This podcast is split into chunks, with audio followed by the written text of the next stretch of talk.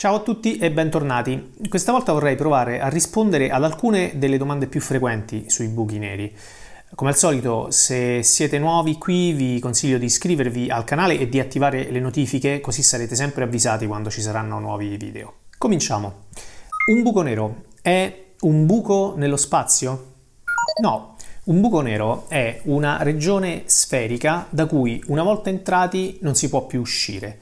La superficie di questa sfera si chiama orizzonte degli eventi e se la guardate da fuori è completamente nera perché neanche la luce può venirne fuori.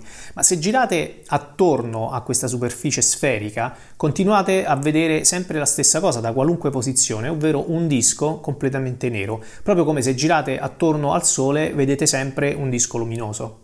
Quanto è grande un buco nero? Il raggio dell'orizzonte di un buco nero si chiama raggio di Schwarzschild e dipende dalla massa che ha prodotto il buco nero. Eh, un buco nero 10 volte più grande del Sole avrebbe un raggio di appena 30 km, mentre un buco nero eh, di un milione di masse solari come quelli che si trovano nel nucleo delle galassie ha un raggio di circa 3 milioni di chilometri. In teoria non c'è una massa limite per un buco nero, quello che conta è semplicemente che una certa massa venga concentrata tutta all'interno del suo raggio di Schwarzschild. Il Sole diventerà un buco nero? No.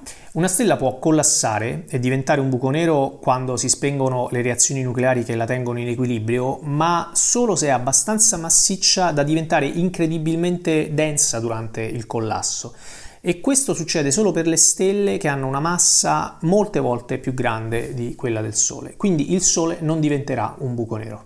I buchi neri risucchiano le cose?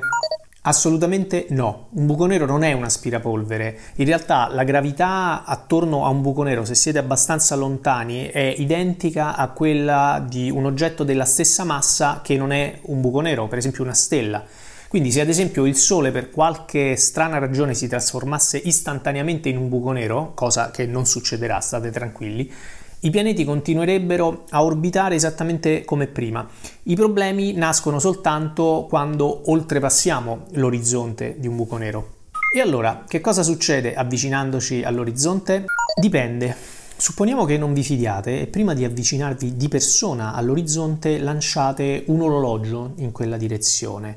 Man mano che l'orologio si avvicina all'orizzonte lo vedreste ticchettare sempre più lentamente e muoversi sempre più piano. Questa è una conseguenza della relatività generale di Einstein che ci dice che il tempo scorre più lentamente in prossimità di una massa dove il campo gravitazionale è più intenso. Quindi vedreste l'orologio rallentare sempre di più e in realtà non lo vedreste mai oltrepassare l'orizzonte, anche aspettando per sempre. Ma non succederebbe solo questo. La lunghezza d'onda della luce che parte dall'orologio verso di voi verrebbe stirata perché subirebbe il fenomeno dello spostamento verso il rosso, il redshift gravitazionale, quindi diventerebbe sempre più grande e vedreste l'orologio svanire fino a diventare invisibile. Per inciso, questa è la vera ragione per cui un buco nero da fuori appare nero. In effetti, questo è anche quello che vedreste se poteste osservare il collasso di una stella che sta diventando un buco nero. La vedreste diventare sempre più piccola e densa e buia, ma non vedreste mai la superficie della stella attraversare l'orizzonte. E in effetti il primo nome che fu suggerito per i buchi neri fu Frozen Star, ovvero stella congelata, che sarebbe stato un nome forse più corretto ma avrebbe avuto meno successo. Ok, ma cosa succederebbe se foste proprio voi ad avvicinarvi all'orizzonte di un buco nero? Beh, dal vostro punto di vista all'inizio non succederebbe nulla di speciale, sarebbe come avvicinarsi a un oggetto della stessa massa. Finché siete fuori dall'orizzonte potreste anche invertire la rotta e tornare indietro, ma dovreste spendere moltissima energia. E se un vostro amico fosse rimasto ad aspettarvi nel punto da cui siete partiti, però, tornando indietro lo trovereste invecchiato, perché per voi che vi siete avvicinati alla massa del buco nero, per la dilatazione dei tempi della relatività generale, il tempo sarebbe passato più lentamente che per il vostro amico. E cosa succederebbe se superaste l'orizzonte? Beh, se foste talmente incoscienti da oltrepassare l'orizzonte, lì per lì non notereste nulla di speciale se il buco nero fosse sufficientemente grande. L'orizzonte non è un confine, non c'è un bordo che vi avvisa che state superando il punto di non ritorno. Però una volta dentro non potreste più tornare indietro, nemmeno spendendo un'energia infinita. In realtà l'orizzonte si allontanerebbe da voi alla velocità della luce, oppure detta in un altro modo, voi non potreste restare fermi nello spazio, ma sareste costretti a precipitare verso il centro del buco nero. In realtà una cosa bizzarra che avviene dentro l'orizzonte è che le coordinate spaziali e temporali si scambiano. Fuori dal buco nero voi potete restare fermi nello spazio, ma siete costretti a muovervi nel tempo verso il futuro. Ma dentro il buco nero succede il contrario, non potete restare fermi nello spazio e dovete muovervi verso il centro, non potete evitarlo, così come fuori dal buco nero non potete evitare di arrivare a domani. Quindi non avreste scampo? No, mi dispiace. Eh, in un tempo finito precipitereste ad altissima velocità verso il centro del buco nero, ma ancora prima verreste fatti a pezzi dalla gravità che vi stirerebbe facendovi diventare una specie di spaghetto sottilissimo fatto di atomi.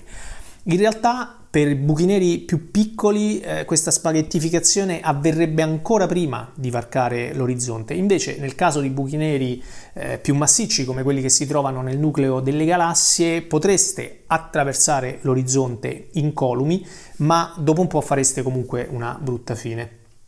Ma prima di precipitare nel centro del buco nero, vedrei passare tutta la storia dell'universo? In realtà no, perché per voi il tempo continua a scorrere normalmente e mm, guardando fuori in realtà fareste in tempo a ricevere solo una quantità finita di informazione prima di oltrepassare l'orizzonte. E una volta dentro, tutto ciò che vedreste entrare da fuori sarebbe completamente disordinato, non riuscireste a ricostruire nulla degli eventi che sono avvenuti fuori. E cosa troverei nel centro di un buco nero?